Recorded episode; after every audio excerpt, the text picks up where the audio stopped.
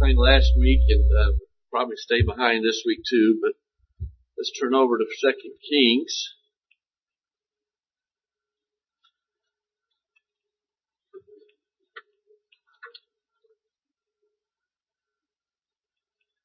We want to finish up in chapter 15, where, where we left off last week, First Kings chapter 15 we were going to, we were going to look at Asa. Before we really got to Asa, uh, time ran out. That begins in verse 9. And I don't,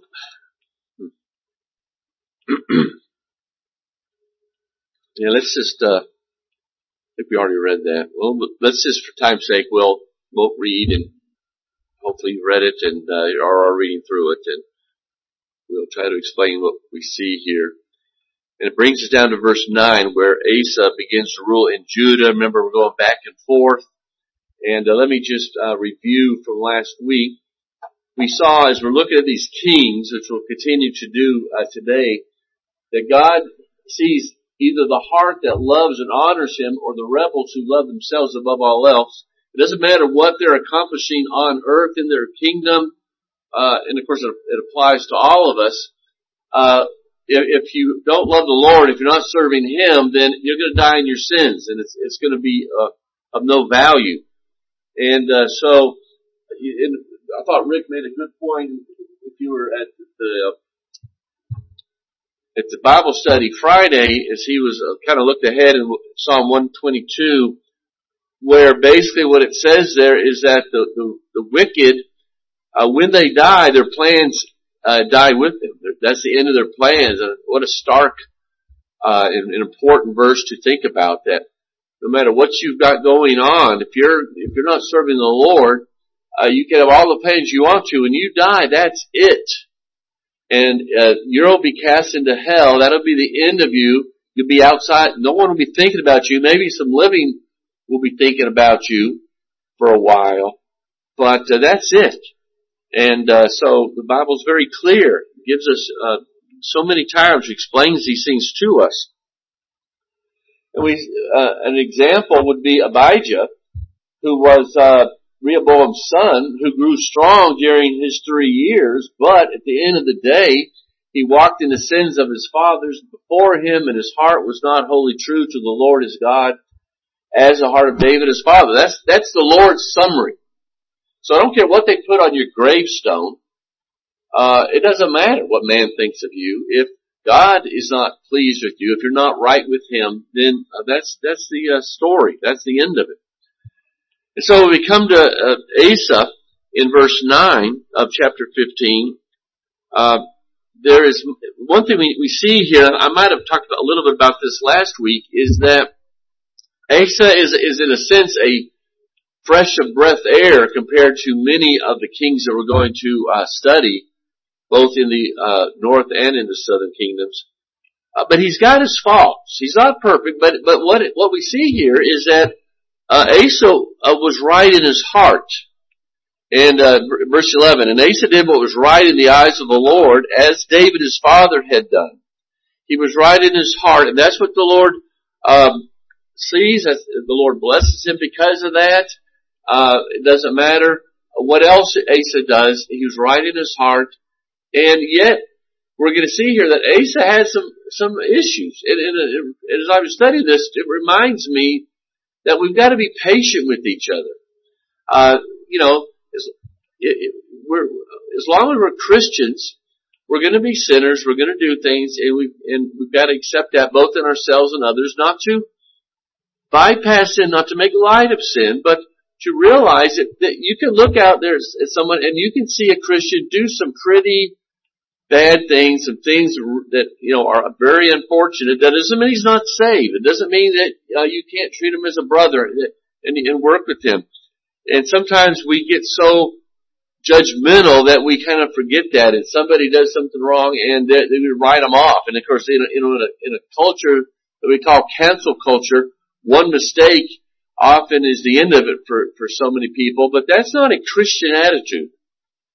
And it doesn't mean that there aren't consequences to sin, but we've got to be biblical about this thing, godly. Remember that Jesus God has forgiven us in Christ Jesus. He didn't just write us off. And He expects us to be uh, godly in, the, in these uh, matters as well. So he's a brighter spot in Judah's history. His reforms are from the heart. We, we talked about, I think this a little bit about last week. He got rid of the male cult prostitutes, sodomites.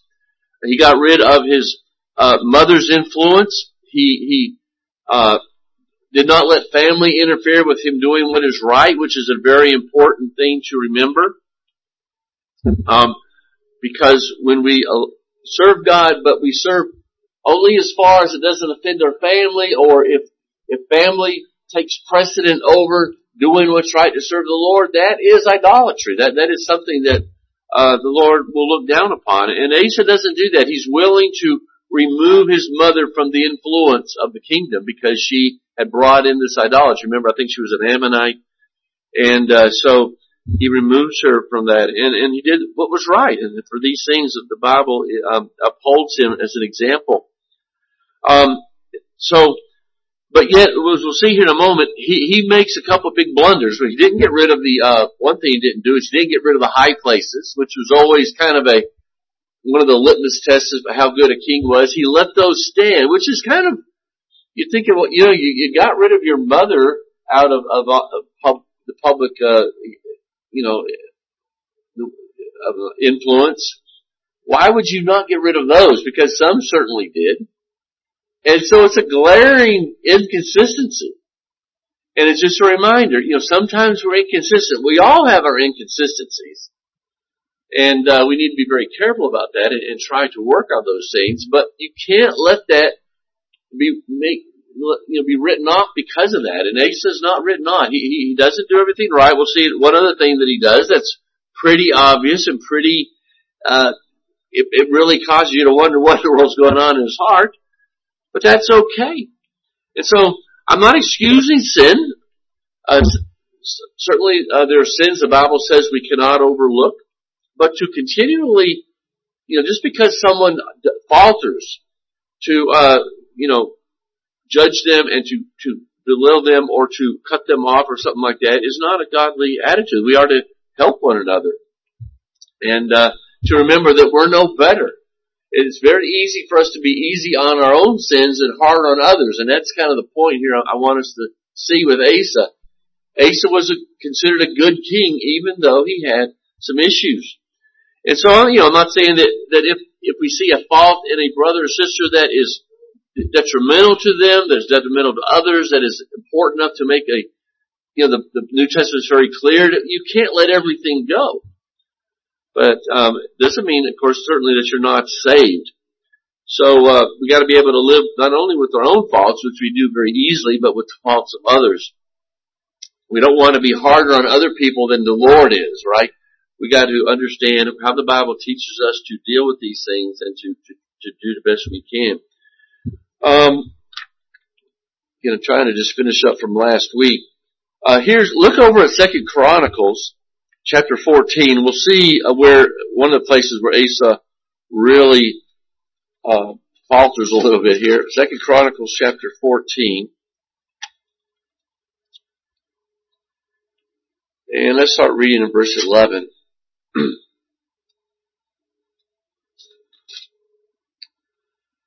and Asa cried to the Lord, his God. Oh, now this is when uh, a million Ethiopians, an army with a million Ethiopians came up against him, right? So this is, this is a real, this is a real problem.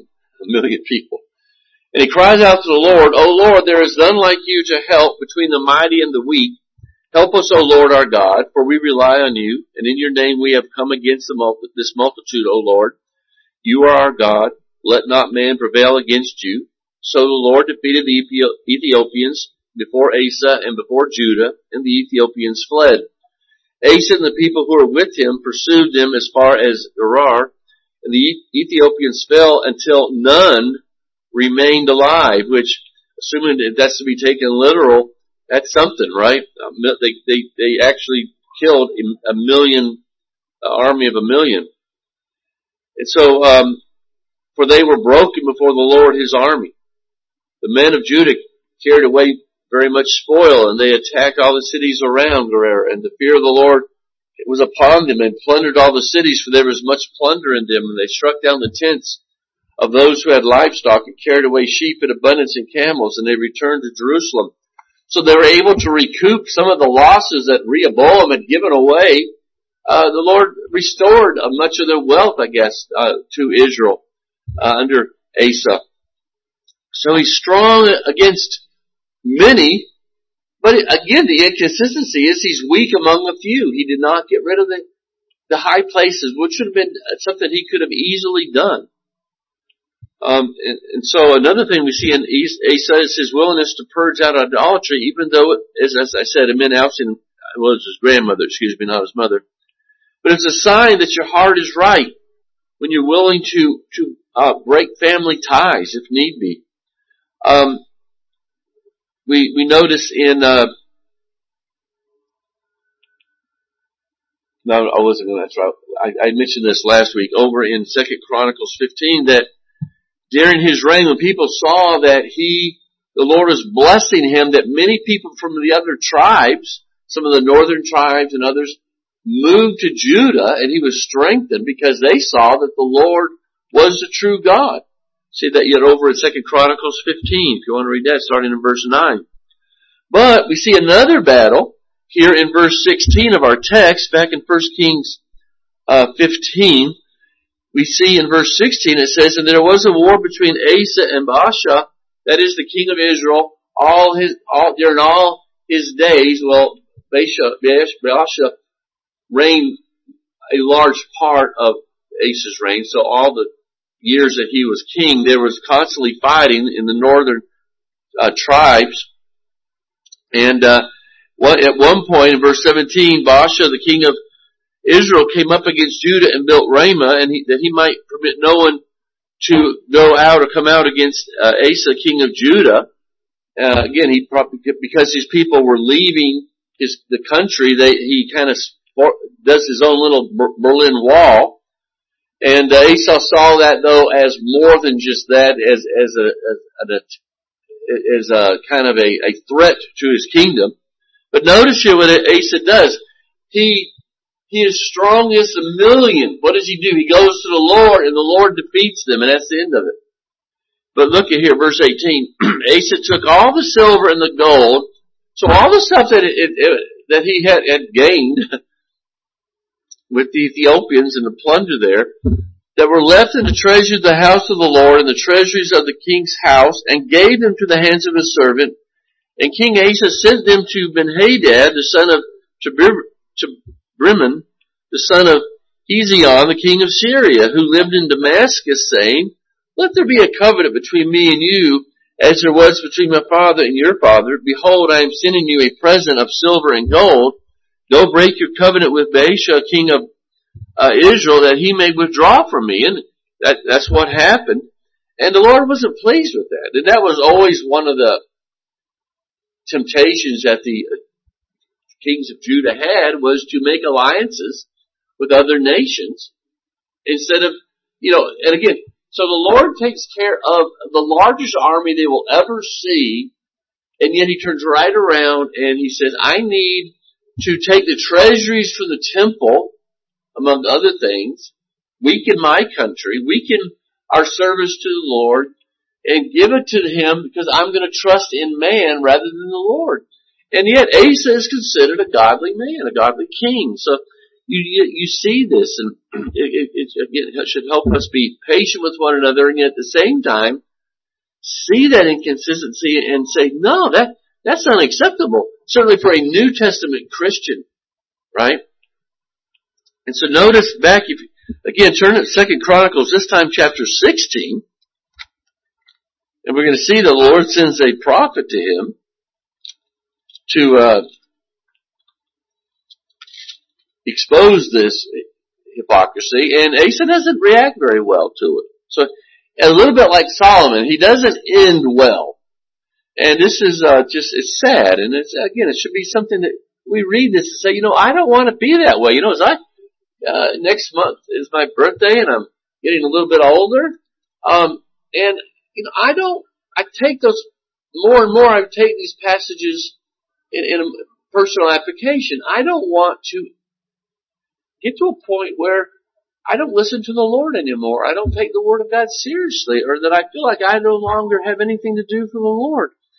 And so in Second Chronicles chapter 16, begin reading in verse 7, at that time, time Hanani, the seer, came to Asa, king of Judah, and said to him, Because you relied on the king of Syria and did not rely on the Lord your God, the army of the king of Syria has escaped you. Were not the Ethiopians and the Libyans a huge army that were very, with very many chariots and horsemen? Yet because you relied on the Lord, he gave them into your hand. For the eyes of the Lord run to and fro throughout the whole world, the whole earth, to give strong support to those whose heart is blameless toward him. Well, that's a great verse, right? No matter where you are, if you're serving the Lord, the Lord is there, He's taking care of you. He, he, He's everywhere. It, this is a verse that lets us know the Lord is omnipresent, right? Um, you have done foolishly in this, for from now on you will have wars. So he could have had peace, but he doesn't. In, in his, in his effort, in his godless effort to avoid war, what happens? He, he's gonna have war. A little bit like David in his uh, sin against family, uh, the Lord you, says you will never have peace in your family because of that. and notice this, verse 10, and Asa was angry with the seer and put him and the stocks in prison. For, for being faithful to just tell, this it wasn't his fault, it was, the, he was telling you what the Lord had already said. But this is typical. You know, you, you, you can't attack the Lord, so you attack the messenger. Uh, puts him in prison, for he was in a rage with him because of this, and Asa afflicted cruelties upon some of the people at the same time. So this is stunning that it, that godly Asa ends really badly, rejecting God's word, getting mad at God, and uh, taking it out on the innocent. Verse 11, the acts of Asa from first to last are written in the books of the kings of Judah and Israel. In the 39th year of his reign, Asa was diseased at his feet, and his disease became severe. Yet even in his disease he did not seek the Lord, but sought help from physicians. So it's almost like he's doubling down. It's like, uh, you know, he's, he's mad at the Lord and he's not going to do right no matter what the Lord does to him. And it's, it's, it's really quite stunning, uh, here. And so that's how he ends. And, uh, then of course it says he slept with his father, died in the 41st year of his reign. So these last two years had a bad foot problem. They buried him in the tomb that he had cut for himself in the city of David. They laid him on a bier that had been filled with various kinds of spices prepared by the perfumer's art, and they made a great fire in his honor. And yet, he, he doesn't do well in the end. So, I just think there's some things to remember. Uh, we've seen it before, but uh, it's just so so such an obvious lesson. I didn't want to bypass this that of, of not finishing well. Um, all right, so let's kind of move on I think we'll skip the rest of this and get kind of get to uh, our text today, our sermon today, which I've entitled "Let's Skip Ahead to Ahab." You say, "Well, why'd you name it that?" Well, if you're reading this chapter, verse, uh, chapter 16, you have uh, the account of uh, the, the, the uh, kings after Rehoboam, after uh, Jeroboam, Elah, Zimri, uh, and Omri before you get to Ahab, which will spend several chapters. And it would be kind of, you read, there's just a few verses for each one of these. You read them. They're wicked. You pass on. And, you know, Ahab's the big story here. But the point of my message, the title is, well, not so quick because there's some important things we want to see in uh, these guys as well, even though they don't have as much ink uh, as the next. And so this back and forth of, between the kings of Judah and Israel are bro- is broken up here. Uh, we'll get to here in uh, chapter uh, really 17 when we have this confrontation between Elijah and Ahab. but for now, there are four kings from Jeroboam to Ahab that are worth taking a look at. Uh, one of the things is the fulfillment of prophecies. We'll see here in a moment. Remember Jeroboam, because of his idolatry, the Lord says, I'm going to cut off, your child's going to die, your newborn is going to die, and I'm going to cut off your entire line. Well, that happens here with one of these kings. So we, we don't want to just bypass that, but remind ourselves that when the Lord says something's going to happen, it's going to happen. And so all three of these kings reigned during, during Asa's reign. Nadab, uh, here's, which began in chapter 15, reigned one year and was killed by Baasha, who, uh, reigned 24 years. Elah, his son, which we see in verse 8 of chapter 16, he reigned two years before Zimri killed him and he got to reign a whole seven days before he realizes that people were not impressed with him killing the king in that coup. They really liked uh, Omri and uh, he realizes that they were going to uh, replace him with Omri, so he burns a house down upon himself and kills himself. so he, after seven days, Omri reigns twelve years until uh, till he uh, uh, Ahab, his son, takes over, and he reigns for many years and has conflict with Elijah and Elisha. So Baasha fulfill the prophecies against Jeroboam, as I said. And this is really just basic theology 101. The Lord uses sometimes sinful men, this is sinful, um, sometimes more sinful uh, than the one that he's punishing. He uses these sinful men to do that. And uh, we don't have time to, but if you go to Isaiah chapter 10, we've looked at this before, you read through that, the Lord says, I'm going to send the Assyrians wicked Assyrians to destroy Israel because of their sin, and then I'm going to destroy the Assyrians for doing that because they're doing it, because they're wicked people. And so it's a, it's a great understanding of the sovereignty of God and how He uses sin. and so as we read through the lives of these men who are all wicked, we're reminded that sin always has the same effect on people. You can sometimes sin with flair. You can do uh, some amazing things in your sin, but it's all sin. And some of these men uh, did a lot of good, physically speaking. Uh, some didn't. Some reigned long. Some didn't. But they all were apart, uh, lived apart from the Lord, so they all have the same uh, judgment. And so, even though we can find some creative ways to hate, to abuse, to satisfy our own lust, in the end, it's oh, it's the same thing. It's murder, lust, hatred, and so forth. And so there's a sameness in the accounts of the kings of Israel. No matter what, who they were, they all walked in the way of Jeroboam. That's always the, that's always the final judgment of these men. No matter what they did, as I said, no matter what might be written on their tombstone of all the great things they did, uh, it doesn't matter. And we need to keep that in mind uh, in verse 1 of, of chapter 16, the Lord, the word of the Lord comes to, comes to a Jehu, Jehu, excuse me, the son of Hanani, not Jehu who later there will be a king Jehu. Uh, this is a prophet Jehu, and he uh, makes a prophecy against Baasha, saying, "Since I exalted you, made you a leader over Israel, and so forth, you've walked in the way of Jeroboam, and so I'm going to utterly wash away your house as well. You washed away Jeroboam's house, but I'm going to wash away your house.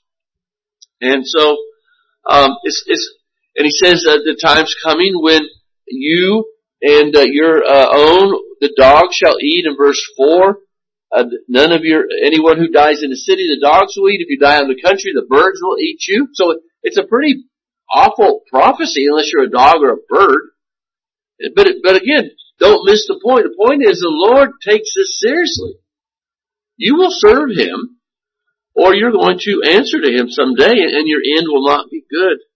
And, and you can say, well, that's the Old Testament. Well, you, you don't find anything different in the New.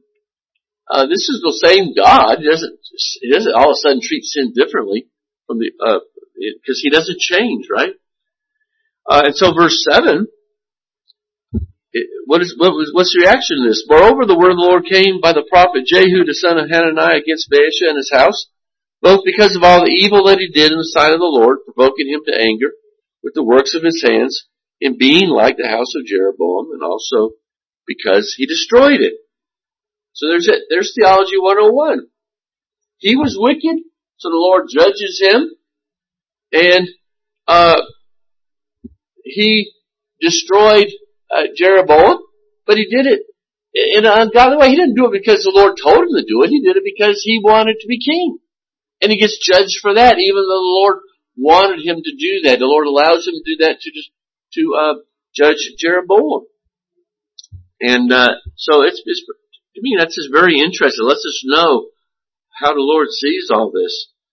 Um, in Mark 14, for the Son of Man goes as it for the Son of Man goes as it is written of him. So the Son of, Jesus was going to do, and it was going to end up being crucified on the cross because that's how it was written. And it's not because what was written of him, it's because the Lord had decreed that was going to happen and, and of course recorded it for us in the Old Testament. So it was always going to happen. It was the will of God that he would be crucified. Woe to that man by whom the Son of Man is betrayed. It would be better for that man if he had not been born. So the people who, Judas and those who crucified Christ weren't doing it to honor the Lord, to obey God, of course. They're doing it because they were selfish idolaters. And so they're going to be judged. And so there's just this very obvious understanding of scripture and how uh, sin works. Another interesting verse here, Isaiah 47, starting in verse 6. I was angry with my people. I profaned my heritage. I gave them into your hand. You showed them no mercy. This is uh, going back to like Isaiah chapter 10. We're speaking to those who were used to judge Israel. You gave them no mercy. Um, on the age you made your yoke exceedingly heavy. You said, I shall be mistress forever, so that you did not lay these things to heart or remember therein. Now therefore hear this, you lover of pleasures who sit securely, who say in your heart, I am there, I am and there is none besides me, which is a very idolatrous thing to say, right? I shall not sit as a widow or know the loss of children. Don't count your chickens before they hatch. Don't think that you, here's going back to what you were talking about with Rick in, in uh, Bible study. You've made plans. You think this is going to happen. The Lord's got other plans and His plans will stand. These two things shall come to you in a moment, in one day. The loss of children and widowhood shall come upon you in full measure. In spite of your many sorceries, and great power of your enchantment. So, not only will the, will the children be killed, but those who they trust in you, when you become a widow, it's talking to a people, to a nation you, the gods that you have given yourself to shall be destroyed, shall show themselves to be uh, of no value. You can kind of be abandoned by them, so you'll be spiritually widowed, you might say. But just astounding verses. And this, these kind of, these two verses have to temper many things. But one is that we need to be careful of wondering why the wicked seem to get a pass on trouble. And, uh, and are, and are sometimes used to try, test us. You say, well, it's not fair. Remember that, that was, that was Habakkuk's whole thing. Why are you letting these wicked people chasing us? Well, someone's got to do it. And the Lord uses that. He's, it's, He's God. He do what He wants to do it. And so that speaks to us. That reminds us that things are, when things don't go the way we want, that's Lord's doing. There's a purpose for it. If you're in Christ, of course, that it'll all work out for good and, and, and helps us be patient and gives us strength. God is behind all of this. the Lord uses even the uh, efforts and the aims of the wicked uh, to do His will, but but it'll all come back upon them. I was reading about a German U-boat in World War One that sent a a torpedo uh, towards a, uh, I think it was an American uh, ship, and they saw it coming, and just before it got to the ship, it something goes haywire. It it kind of comes up, it comes up out of the water, flips around and goes and, and, and sank the, uh, German U-boat. And it's just, they didn't know it was going to happen. They, they, their intentions were evil, uh, and, uh, it comes back upon them. And that's, that's obviously God, God's the one who would do something like that. We've got to be careful not to become more impressed or consumed with this fact than the point of all of that. The point is not, while it's, it's a, it's a really interesting study of God's sovereignty and, and His counsels and how His, how His counsels get done many times behind the scene. The point is that sin displeases God and it will not go unpunished. It always has its consequences. And so, somewhere down the line, a substitute had to come and, and God had to redeem us from all this. Otherwise, it was, this was going to be all of our ends. And so one aspect, one doctrine is, is the secret counsels of God, which is good and interesting to study. But the other doctrine is something that we are to understand and proclaim to all. So, we gotta always make sure that we emphasize, the gospel is what we are here to preach, but that we also then are give some insight into how the secret counsels of God works, and that's good for us to know as well, but don't become consumed with that. Maybe some of you are young enough to think that, you know, I've, I've got my plans laid out. I'm here to do what I want to do. And, and this, these verses are telling us that it won't be worth it. If you reject the Lord and live for yourself, it will not be worth it. You know, if, if you, haven't been listening or reading, if, if, if, you still think that after reading these uh, passages, King after king does their own will and they all die and face the judgment of God. And so you got these, uh, the, starting in chapter 16, these three evil kings, very different in some ways, but very much alike in others. Elah evidently was a drunk. He was unfit to be king and Zimri, you know, comes along and says, you know what? I can do better than him and he kills him and proclaims himself to be king. Uh, you know, Elah's given, I think, seven verses, Zimri maybe a few more. But at the end of the day, all we, all we know about Elah is that he could party. Um, unfortunately, uh, that's all that could be said of, of the last few generations. They, they know how to party. They know how to be hedonist, but they don't know the Lord. And, uh, it's not going to be any different for them. Uh, I was reading about Charles the 11th of Sweden, which would have been towards the end of the 1600s, who was a very uh, stern and uh, not not much of a king from what I understand, but I guess he was king by the time he was 16, and he was just a hoodlum and you know completely spoiled. And his sister was going to marry a, a another young man from another country. He came over uh, for that, and they they were a similar age, and they were, I guess, just would run through the streets, causing all sorts of havoc, uh, whether in the palace or out in the streets, just being hoodlums. And uh, finally, uh, I think three different preachers decided to preach on, on, one Sunday, and one of them, I guess, the, Charles was there for one of them on Ecclesiastes ten sixteen, which says basically, woe when your king is a child. And it took him, it took, he took that to heart and it, it kind of helped him straighten up a little bit, uh, because he was uh, just causing all sorts of problems for the kingdom in, in his youth and, and, you know, he, he could drink, just like Elah, you know, he was a drunk. You know, you could drink, you could party, um, you know, but the problem is, uh, at the end of the day, he didn't have any, there was no good qualities. And so, you know, you can look up what he did.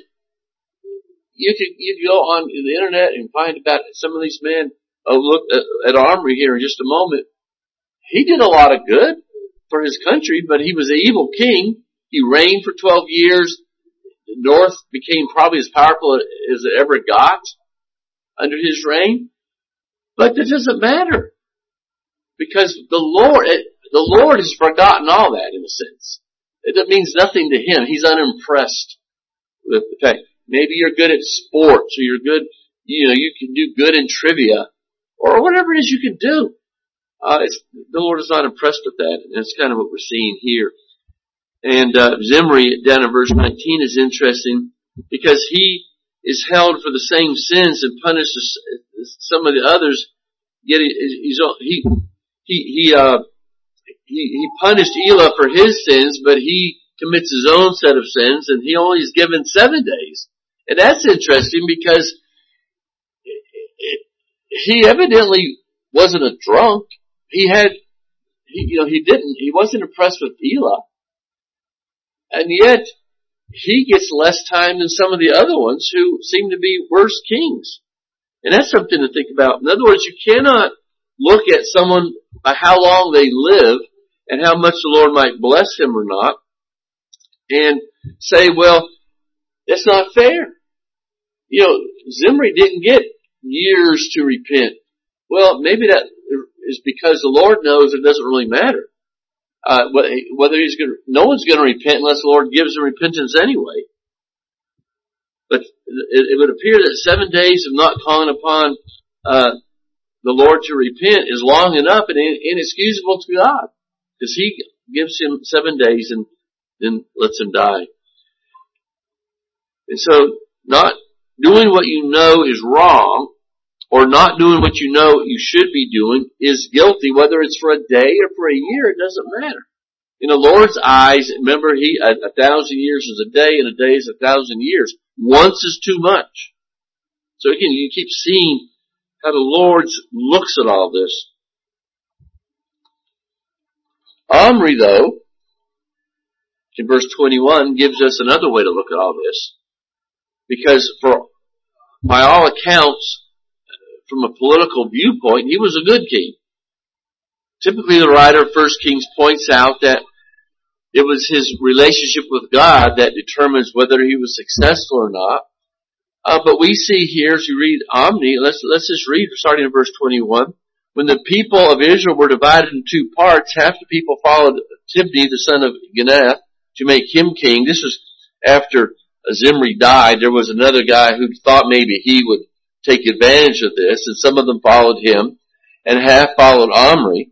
But the people who followed Omri overcame the people who followed Tibni, the son of Ginath. So Tibni died, and Omri became king. In the thirty-first year of Asa, king of Judah, Omri began to reign over Israel, and he reigned for twelve years. Six years he reigned in Tirzah. He brought, he bought the hill of Samaria from Shemer for two talents of silver, and he fortified the hill and called the name of the city he built Samaria after the name of Shemer, the owner of the hill. So that's where Samaria, that became the capital of the northern kingdoms, was established with Omri as he began to strengthen the um, country. But verse 25, Omri did what was evil in the sight of the Lord and did more evil than all who were before him. So there's a, there's a progression almost continually in northern Israel of being worse than the last one, which is not unusual. For when, when, when children aren't taught the word, aren't, aren't made to understand God, they are usually worse than their parents. Now it doesn't always work that way and God can arrest things, but one generation that is allowed to do what it wants to do usually outdoes the last generation until the Lord resets countries and society sometimes, but that's kind of the way of the world very often. And so, he walked in the ways of Jeroboam, and for his sin which he committed, making Israel to sin, now the rest of the acts of Zimri and the conspiracy that he made, are they not written in the book of Chronicles of the Kings of Israel? And if you go over and read, um, oh, I'm sorry, I, I was reading the, um, I, I, read the wrong thing here. Let me go to verse, uh, verse 25. I was reading up earlier. Um, did what was evil in the sight of the Lord and did more evil than all who were before him, for he walked in the, all the way of Jeroboam the son of Nebat, and in the sins that he made Israel to sin, provoking the Lord, the God of Israel, to anger by their idol, idols. Now the rest of the acts of, of Omri that he did, that, and the might that he showed, are they not written in the book of the Chronicles of the Kings of Israel? And Omri slept with his fathers and was buried in Samaria, and Ahab, his son, reigned in his place. So again, if you go to the Chronicles, the, the, the book of Chronicles, uh, Second Chronicles, you find out that he was a mighty, he was pretty strong. So he's interested in, in that sense. Um, kind of lost my place here a second. Yeah, he uh, is said, especially if you uh, read in some secular histories, he humbled Moab for many years. He uh, made alliances with the Phoenician, which is probably why Jezebel was the, made the became the wife of his son because he was close to the Phoenicians. Uh, the Phoenicians spelled uh, prosperity. They were commerce experts. For the next hundred years, the Assyrians would call Israel, the northern tribes, the house of Omri. He, he was a strong, very good leader. But none of this is of interest in the Bible. You can look it up in secular works, some of it, you know, a little bit in the Chronicles, but a lot of it in secular works, and you can learn about the great achievements of some of these men, but there's no record in heaven. All we learn about is the sins that they walk in. Because this is what the Lord sees. So he wasn't some stupid drunk like Elah. He wasn't uh, fleeting in his success like Omri, um, who was inconsequential. No. He, but he did not know what was important. And we, we find, remember this in Matthew 13. The kingdom of heaven is like a treasure hid in the field which a man found and covered up. Then in his joy he goes and sells all that he has and buys that field. Again, the kingdom of heaven is like a merchant who sells a search of fine pearls, who on finding one pearl of great value, went and sold all that he had and bought it. Again, the kingdom of God, which is basically salvation, once you realize how you are saved, how your sins are forgiven, uh, nothing else matters. That becomes your pursuit. You gladly give up anything for what you know is of lasting value. That's what, that's what salvation is. Salvation is not walking an aisle when you're five because someone t- uh, told you to, and making, or even when you're older, making some profession, and then living like Christ has no value, but the world is all that matters, right? And that's there's so many um, people out there. In fact, it's something we have been discussing here in one of the Bible studies I go to. Uh, John MacArthur was was uh, attacked and uh, suffered. I wouldn't say suffered, but he he uh, people didn't agree with him. He wrote those books about the gospel according to Jesus and the gospel according to the apostles, making that very point. When you are saved, you become a follower of Christ. You you are saved when you repent and you turn to Christ and you live differently. And if you think that salvation is merely saying, I believe that Jesus died for me, that's all there is to it, you're, you're fooling yourself. And he's absolutely right, but a lot of people don't want to hear that. They say, well, that's adding works to faith. Well, you're not adding works to faith. That's how the Bible defines salvation. You, you become a changed person. It's not that you just have to believe some facts and you can go on and do what you want to do, right? so there should be no pursuits or preoccupations that we consider to be more important than the Lord Jesus Christ. Someone said that the passions of these kings and, and people like that only draw a yawn from heaven. Well, I think there's a sense in which that might be true, but I think that God is saying, is, is not telling us that He's not interested in what these, the evil people do, but He's letting us know how He views it, what their end will be. So He's not, He's not pleased with it. He's not impressed by it, but, uh, He's, he, it doesn't mean He's yawning. Because remember, there's going to be judgment, uh, at some point. And so, finally in verse 26, uh, back in, uh, chapter 16. Um, he says that these sins that he made that were like Jeroboam, he provoked the Lord. Sometimes the word provoking the Lord is used. It's the same word that is um, back in 1 Samuel chapter 1, talking about Hannah, and her rival used to provoke her grievously to irritate her because the Lord had closed her womb So it went on year by year. As often as she went up to the house of the Lord, she used to provoke her. Therefore Hannah wept and would not eat. So the other wife um, of Elkanah would provoke or would just, you know, make fun of her and, and, and you know, provoke her. Provoke, and it's the same word. That when you live for yourself and you go, when you trust in idols, whatever it is, you're provoking the Lord. And just like Hannah wept bitterly, you know, it's a different situation, we understand that, but so the Lord doesn't take it lightly. It's a, it's provoking him. So be careful because our culture makes light of sin. That these sins are okay. The Lord loves everybody equally and all this kind of stuff. Well, well, you're, but if you're provoking Him, shouldn't you make sure people know that? That, that this isn't okay. You're provoking the Lord. And this, this is what He's going to do to those that you're provoking. See, that's the truth. And, uh, we, we can't cover that up because we're not doing anybody any service. We can't trivialize sin. Remember, some years ago, uh, Governor uh, Huckabee mentioned that one of the little starlets out there, uh, he he suggested that her having a baby out of wedlock was not a good thing, and oh my, uh, for a while, everybody, I said, "Wow, who are you?" Well, he's just telling you what the Lord thinks. It's not good to have children out of wedlock. Uh, there's there's it's, it's disobeying the Lord and it's, it is not good. It's, it's, it's just not a good thing for several reasons. But the world doesn't want to hear that. So flippant attitude towards sin is a result of an attitude similar to that towards the Lord, and we don't want to be part of that. Uh, just like I was reading about a uh, jury in Kentucky who had to decide whether this 28 year old was guilty of murder and they couldn't, they couldn't come to an agreement to, you know, a unanimous decision. And so they decided to flip a coin. And, it, and it, as it turned out, it, he was guilty because they flipped a coin.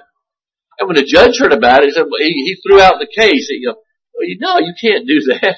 That's, it's, you can't be that flippant over this thing. This is too important. And we're, we're, there's a lot of churches out there who've gotten flippant, a lot of Christians who are flippant over these things. And are trying to excuse sin, no, no matter what it might be. and so we gotta be careful that we don't get caught up in all that. Um, what, how does the Lord see this? You know, we've got, you know, TikTok and YouTube and, you know, all the social media and it's, it's just people drawing attention to themselves and what they can do and what they look like, and, and it's just so blatantly, uh, you know, catering to pride. You know, a lot of these things, but you're, you know, you're, you're trying to draw attention to yourself, but not to the Lord. And all we're doing is provoking the Lord.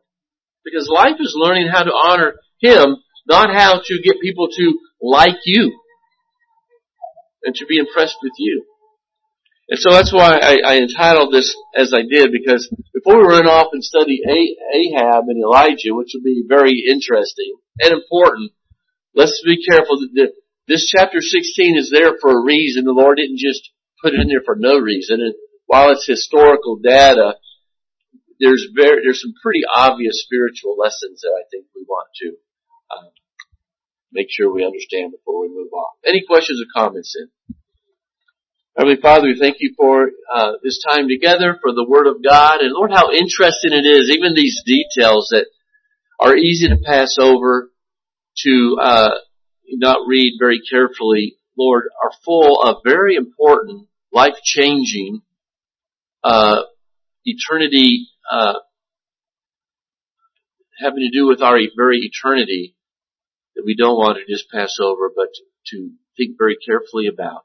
And Lord, if there's someone here who does, has not trusted in you as their Lord and Savior and has bowed the knee to Christ, that you would uh, make them realize that, open up their hearts and minds to not go another day without their sin being taken care of. We ask in Jesus' name we pray. Amen.